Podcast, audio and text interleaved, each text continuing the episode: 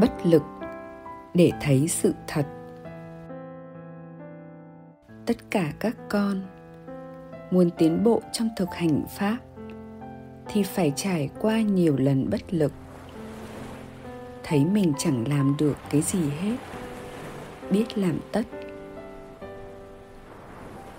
Con thực hành kém, con thấy bực bội. Nhưng con có điều khiển được cái bực bội đấy đâu.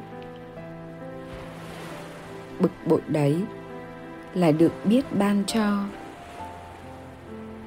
Giác ngộ là được ban cho. Thì bực bội không phải là được ban cho à.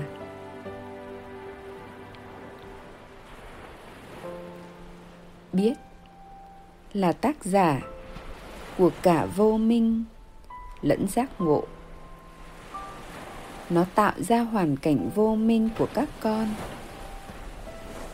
Giả sử sau này giác ngộ, thì biết cũng tạo ra sự giác ngộ đấy. Nó là tác giả của cả hai, chứ không phải do con vô minh.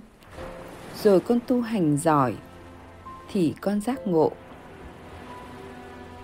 Những con đường tâm linh cao nhất, đại toàn thiện thiền tông, đạo lão, đạo thiên chúa gốc, đều hiểu rằng đây là không phải sức của con.